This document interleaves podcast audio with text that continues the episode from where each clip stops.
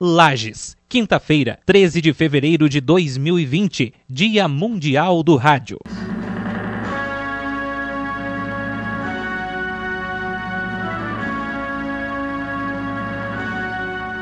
Esta não é a voz do Brasil, mas sim uma homenagem da Unifaveste e dos cursos de jornalismo e publicidade no Dia Mundial do Rádio. Foi através do rádio que muitas famílias permaneceram unidas, que o coração bateu mais forte no final do campeonato, que a dona de casa ficou sabendo de uma nova receita, que as reivindicações da comunidade foram ouvidas, que novos amores se formaram e que a música preencheu o coração de muitas pessoas. O rádio comunica, ensina, diverte, nos faz companhia, mexe com a nossa imaginação e deixa marcas em nossas vidas. Ele é de todos nós, todos os dias.